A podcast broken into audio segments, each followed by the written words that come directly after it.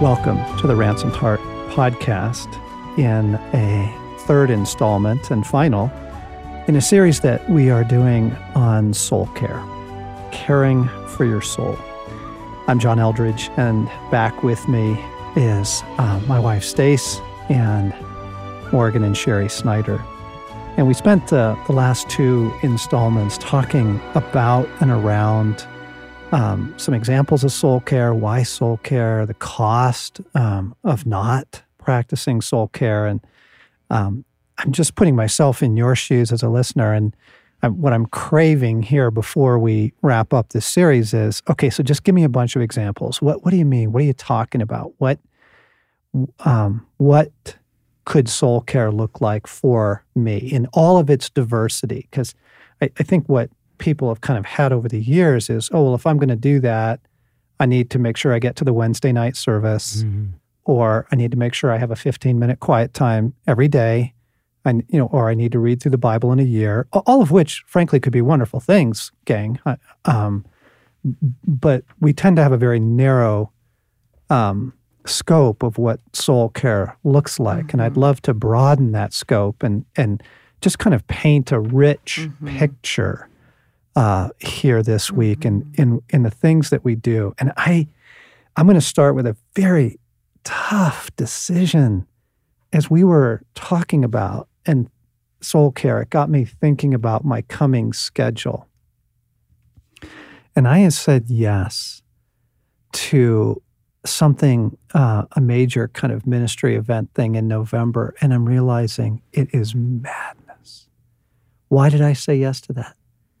Uh, fear, fear of man, fear of disappointing, uh, validation, money, um, all kinds of bad reasons. But you know what? I didn't ask God. Hmm. I didn't ask God, and I'm just I'm just so aware of as I as I look forward into the rest of of my fall. Soul care for me looks like I need to cancel a couple things. Hmm. Am I out of my mind? My my soul is not well. Hmm. I, am not full. I'm I'm not overflowing. We, you know, we've been through some very hard things, and I, I need care. I, I and I'm also aware. Um, so, uh, soul care for me looks like I, I got to cancel this big flashy shiny thing that I've said yes to. Um, I also got a really disturbing email today that showed me another piece of soul care. I I was elk hunting last week, a couple weeks ago now. And um, I actually had a marvelous time in the woods. It was marvelous. It was so marvelous. I was by myself and four days, and it was marvelous. But I didn't get an elk, and there's a certain amount of disappointment with that. And I, I just got an email from my um, neighbor who was out in the exact same area yesterday and had a phenomenal encounter with a herd of elk and a six by seven bull 15 yards away from him. And and like that's the thing that a bow hunter lives for. Like it, it's like you're kidding me. And he's telling me, and I saw in that the kindness of God. Do you know what the kindness of God? You know what soul care was? Soul care was not getting an elk. Mm. Soul care was just be in the woods. Uh, and, and, so again, it, sometimes it can be so counterintuitive to what you think it is. Mm-hmm. So what are you doing? What have you been doing? What are you going to do to care for your soul? Let's ju- let's just give some examples. Okay, I um a couple of things. One thing is a post-it note on my mirror that just says have mercy. I think um that I feel the pressure to be doing well and to just mm-hmm. give myself permission to check in with how I'm doing. And if I. permission to give and bestow dignity on my soul, not ignore it, but value it. And how, how am I doing? Well, if I'm tired, not to beat myself up for it, but just say, be extra kind. Yeah. Give an extra measure of grace. And so this is kind of funny. This is what I've done some, but this is more what I would step into is um, soul care for me is meal planning. Like every night dinner has to happen.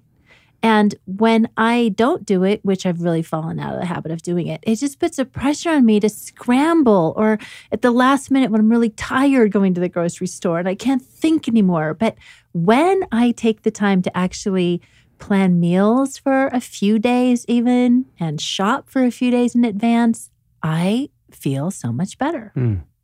And and the pressure and the panic gets Right. taken off. I know it's happening and it's just it's Yeah. more restful for me and well for all of us.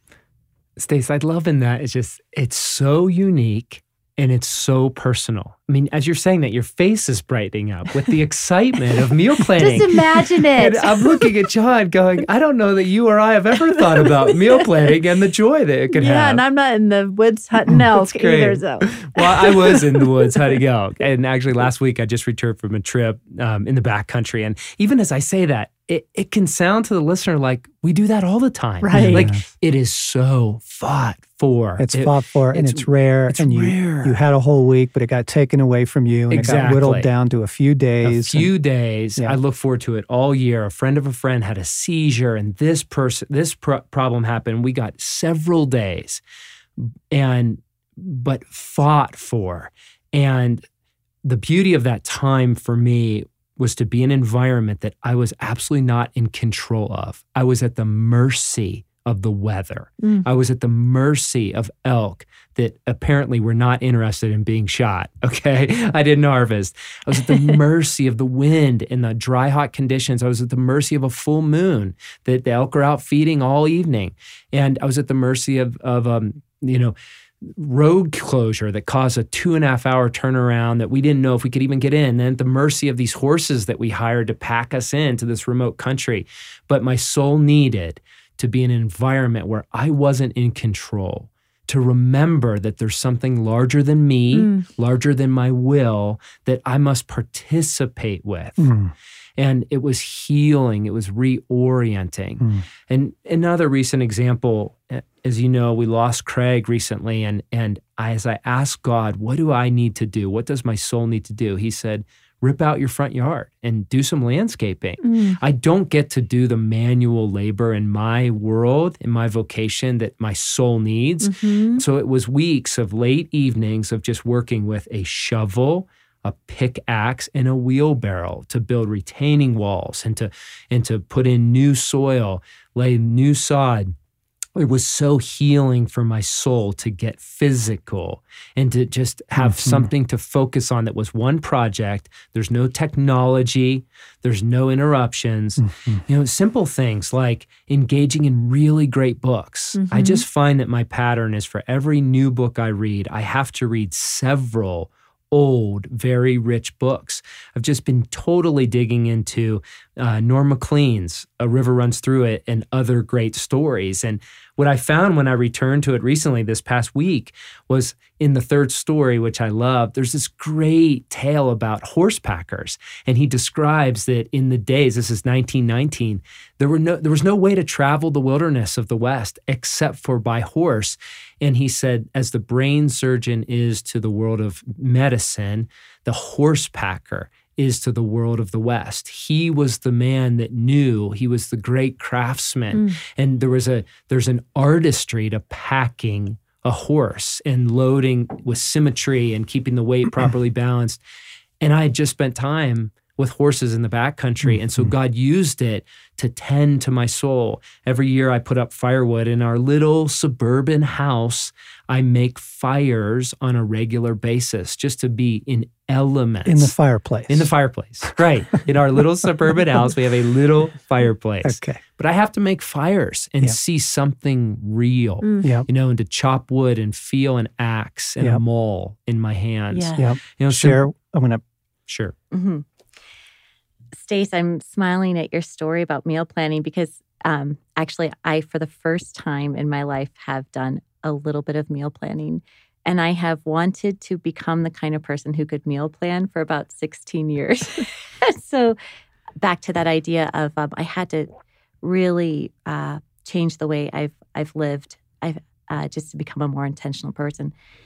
But um, it's it's just helping me so much. But uh, to the point of soul care, I think there's there's um, this theme that I so appreciate about ransomed heart uh, from the beginning, again from my first exposure, is the emphasis on beauty and the um, the beauty Mhm. really does reveal Mhm.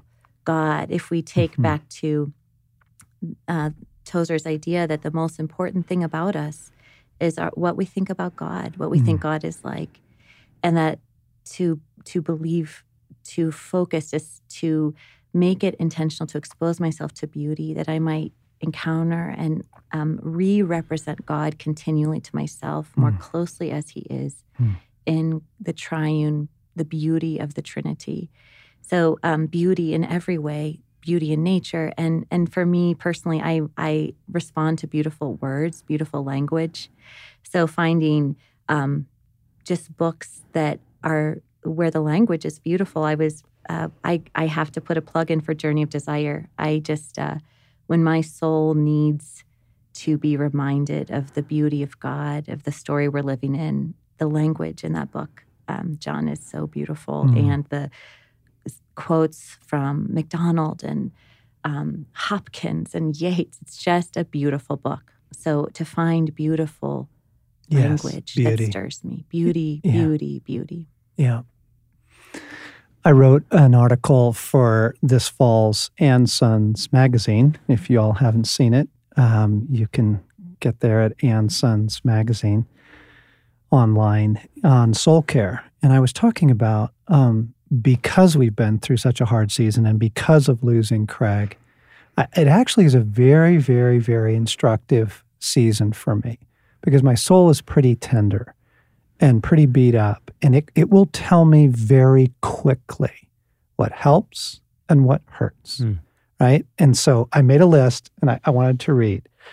Helpful, generous amounts of sunshine, gardens, the woods, everything living and green, long walks, lonesome country roads, swimming, beauty, music, water, friendly dogs.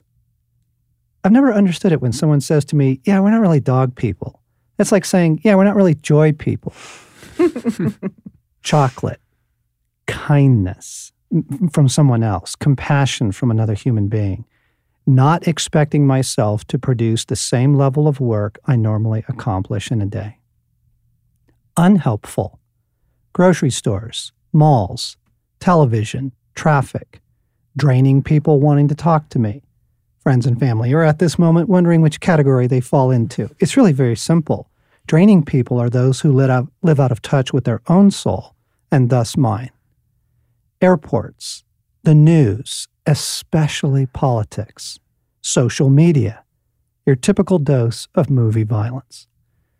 and you just pause and ask yourself, friends, which of those two lists characterizes most of your week? And, and you begin to see, oh my goodness, like you have to be intentional about soul care. This isn't something that's just going to roll in on a tray for you. Mhm. You know, it's not just going to happen. Everything in your world is set against it. It- It's something you choose and fight for. And it's something that as you practice, you get tastes of the of the redemptive power of it and and the healing and the strengthening of your soul and the deepening of your life with God. You just want more. You know, and then Yeah, you want more. Okay, I didn't mean to cut you off. I'm just going, yes, I'm, I'm drinking it in. And I'm really struck with the things that you said and, and what Sherry said and Morgan said, that these are tangible things and they're real. They're real things. yes, okay, say a little more on that. It's not in front of a screen. You're not. It's not looking at pictures Right. of beauty. It's being out in it. Yes. It's not being in a indoor false air kind of Mhm. thing, the pressure, Yes. or it's not even um, surface busy conversations. Right. But I think about the when you have the um, pleasure of a conversation of depth Mhm. with somebody actually wanting to know, somebody you can share your heart with. Oh, Wow, that's beautiful soul it's care. so good for the soul. Just real things. Yes. I, I just want to pause and go, gang, that like I was going to do a whole separate series on what Stasi just said, the the loss of the real Mhm. in our world and the fact that most of what our soul encounters on a day to day basis is artificial Mhm. from the materials to the substances to the the weather in the room is artificially controlled to you know on and on the lighting da, da, da. like that is actually very very malnourishing to the soul Mhm. so, so i just we don't have time to go into that right now there's a fascinating book called the last child in the woods and and he's talking about the the massive need of the real for the soul um, and so all the things we've been describing Mhm. from you know yard work Mhm. you know to beauty to music to stuff. We're talking about real things the things that your soul can actually engage Mhm. with. Your dog if he makes you happy you know uh, there is so much more um, we could say. And so we probably will. We probably will come back later in the winter with another installment on soul care. But I, i'm just hoping that these conversations have been enough to stir and stimulate and, and provoke longing and desire and affirmation for the things you are doing. Uh, and you didn't even know it was soul care. um, but let me, let me end with this thought Jesus Christ is the shepherd and the guardian of your soul. Ask him. Just ask him and, and be open to the counterintuitive.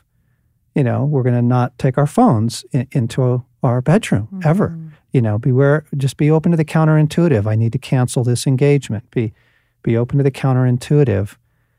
Let jesus guide you. Just ask him lord show me those couple things you have for me right now. What does soul care look like for me this weekend? What does soul care look like for me this month?